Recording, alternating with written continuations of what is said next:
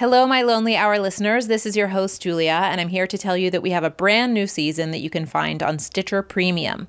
Just go to stitcher.com slash lonely hour to sign up now.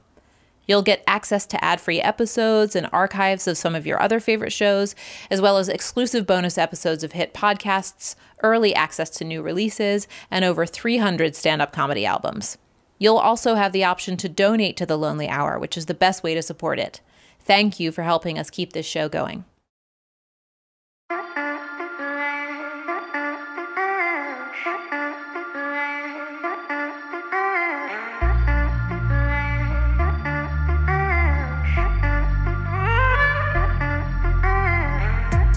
Welcome back to the Lonely Hours pre season two miniseries. It's Julia here, and on the other side of the recording booth glass is my new team at the Listening Booth, home of Memory Motel and the forthcoming What's Happening Here. The Lonely Hour will officially start up again in October with the Listening Booth's help. We've got new resources and we found new angles into the topic of loneliness. In the meantime, I'm sharing essays on loneliness to give you a little something to chew on.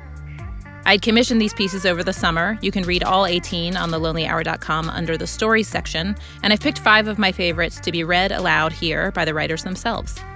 After each reading, I'm going to ask the author a few questions. Last time, I shared a piece called I'm Not Lonely, but I'm Not Bragging from Jamie Feldmar. And now I've got one from Matt Gross, a food and travel writer, as well as the former editor of BonAppetit.com and the former frugal traveler for the New York Times. Here he is in a hotel lounge in Indonesia reading I'm Never Alone Anymore and I Miss It.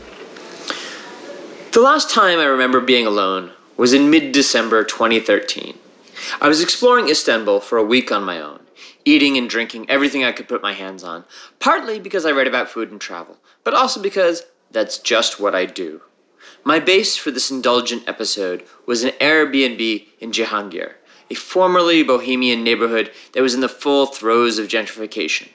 This one bedroom was big and comfortable and well situated. Down the block was a storied pickle shop. Behind it, through a wall of windows, was a sunset valley of rooftops, minarets, and neoclassical consulates. The apartment was also empty. That is, I was the only one there. It took me a while to notice, actually. My first few days in Istanbul were so full of action that I was only home to sleep, shower, and make coffee. But then, one night, I retired early. I sat on the couch and heard nothing. There was no one in the apartment but me. I wasn't listening to music or watching TV or even catching the sounds of life outside the window or on the floors above and below me. Just silence, the kind of silence that leads you inside your own head. At first, it was disconcerting. Where was the tumult I was used to? Back home in New York, I had a wife and two young daughters. There was always someone around, eating, cooking, crying, reading aloud, singing, crying, using the bathroom, waking up, going to bed, getting put to bed, running the dishwasher, or crying. Here in Istanbul, I was 5,000 miles from those responsibilities, from those constraints, from that life. It should have felt freeing Married people are supposed to relish these rare moments. Instead, I didn't know what to do with myself. This wasn't exactly my first time alone in a foreign land. In fact, I've spent most of my professional life wandering the earth, almost always returning to a solitary hotel room. I got accustomed to being by myself. I even like to think I became quite good at being alone, at not needing companionship every moment of every day. I could make new friends in Urumqi, or not make new friends in Urumqi. Solitude was something I owned. In Istanbul, however, I felt like the renter I was, a guest in the realm of loneliness. Was I sad, scared, excited? Did I miss my family? Did I crave human contact? Did I just need to put on some music? Yes, maybe, I don't know. Was my emotional state a function of the city itself, this gyre of people and history? Or would it have happened anywhere on this, my first long solo trip in nearly two years? I remember sitting there quietly for a while before noticing, somewhere underneath this mishmash of conflicting emotions, that I was okay. Neither scared nor excited, just fine, normal. I thought of the classic line from Lawrence of Arabia The trick is not minding that it hurts. Alone in that apartment, I was exempted from the realm of needs. I needed no one and was needed by no one. That was freedom, and it was a freedom I'd forgotten. And it was a freedom that didn't last long. The night ended, and a few days later I was back in New York, back in the realm of needs and people. People I love, it should be noted, as well as needs I need. It's been that way ever since.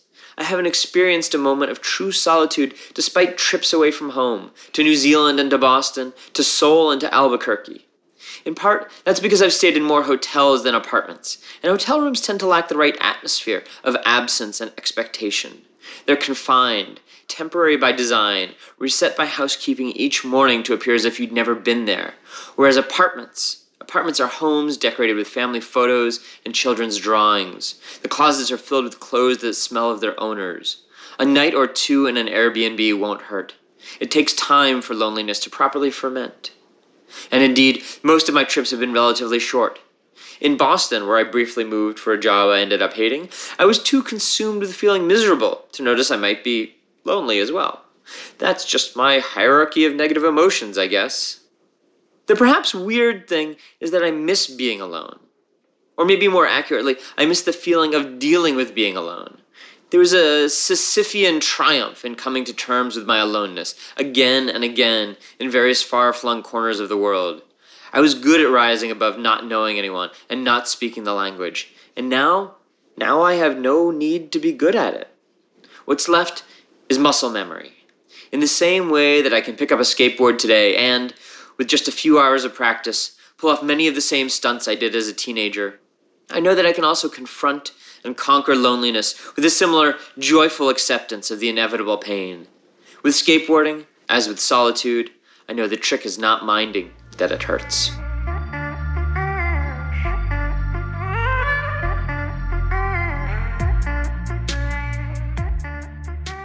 You questioned whether or not the loneliness you felt in Istanbul had to do with the particular mix of people and history in that city.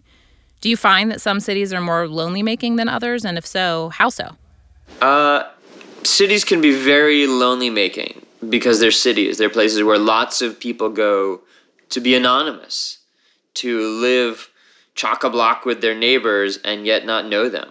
People, in some ways, go there to be alone, to be lonely, but also to be in a position where their solitude uh, makes it possible for them to meet people. So I'm not sure there are particular cities that do that more than others.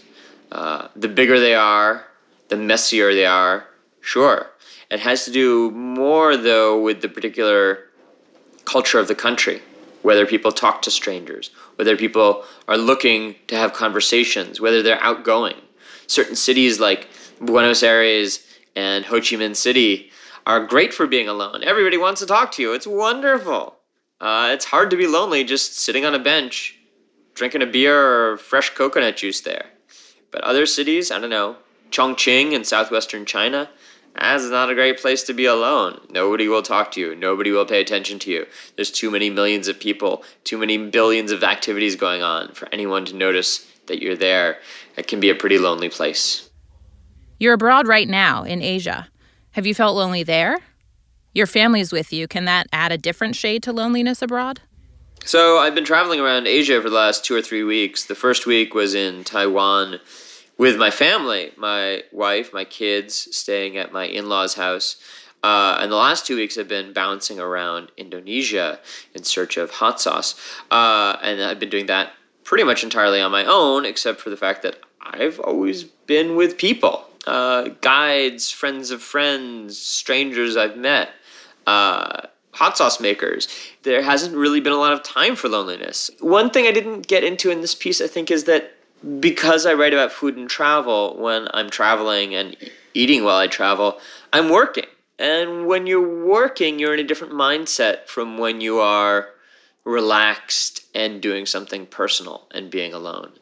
I have to concentrate on where I'm going next, what I'm doing next, who I'm going to interview. There's really not a lot of time to think about going home to an empty hotel room. So, no, I haven't felt lonely really at all. I've missed my family, but I've been surrounded by people, people I know well, people I don't know well, uh, people I'll never meet, but not really a drop of loneliness on this trip. Yet. You said that, quote, it takes time for loneliness to properly foment, end quote. Can you expand on that? Yeah, it takes time for loneliness to bubble and develop. A day or two, you might not notice it. It's refreshing to be on your own sometimes. But two, three, four days, and you start to notice the absence of people in your life. You know, start to notice the lack of sound, the lack of activity, the way when you move on a couch or in a chair, you hear all the crinkles and rustles of your clothing. It's those little things, those sound effects that remind you how alone you are, but they don't appear right away. It takes it takes time to start noticing them. You start to I don't know, you get in a different zone of of attention and and suddenly your solitude becomes apparent to you. It's something you didn't realize before. I mean, this is in some ways what all kinds of reporting are like, right? You spend one day reporting on a topic, uh, you're going to get a superficial view of it. You spend four or five days on it, you start to see things that are deeper. Um, yeah, this is the it's the uh, one and a half minute cable news version of something versus the ninety minute PBS documentary version of something. You can go a little deeper, see a little more. What does loneliness mean to you?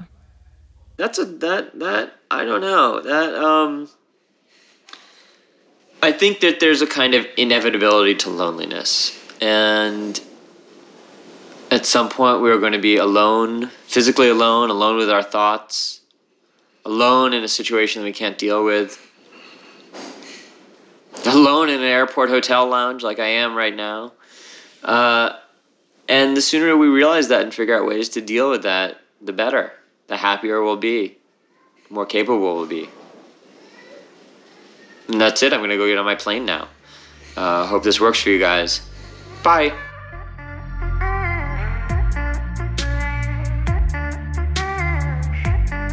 So, what does loneliness mean to you, listeners? I'm not the expert on the topic, I'm just the shepherd of the conversation. So, let's explore what loneliness means together. Drop me a voicemail with your definition on Google Voice. Dial 415 663 5901. That's 41 Lonely 01.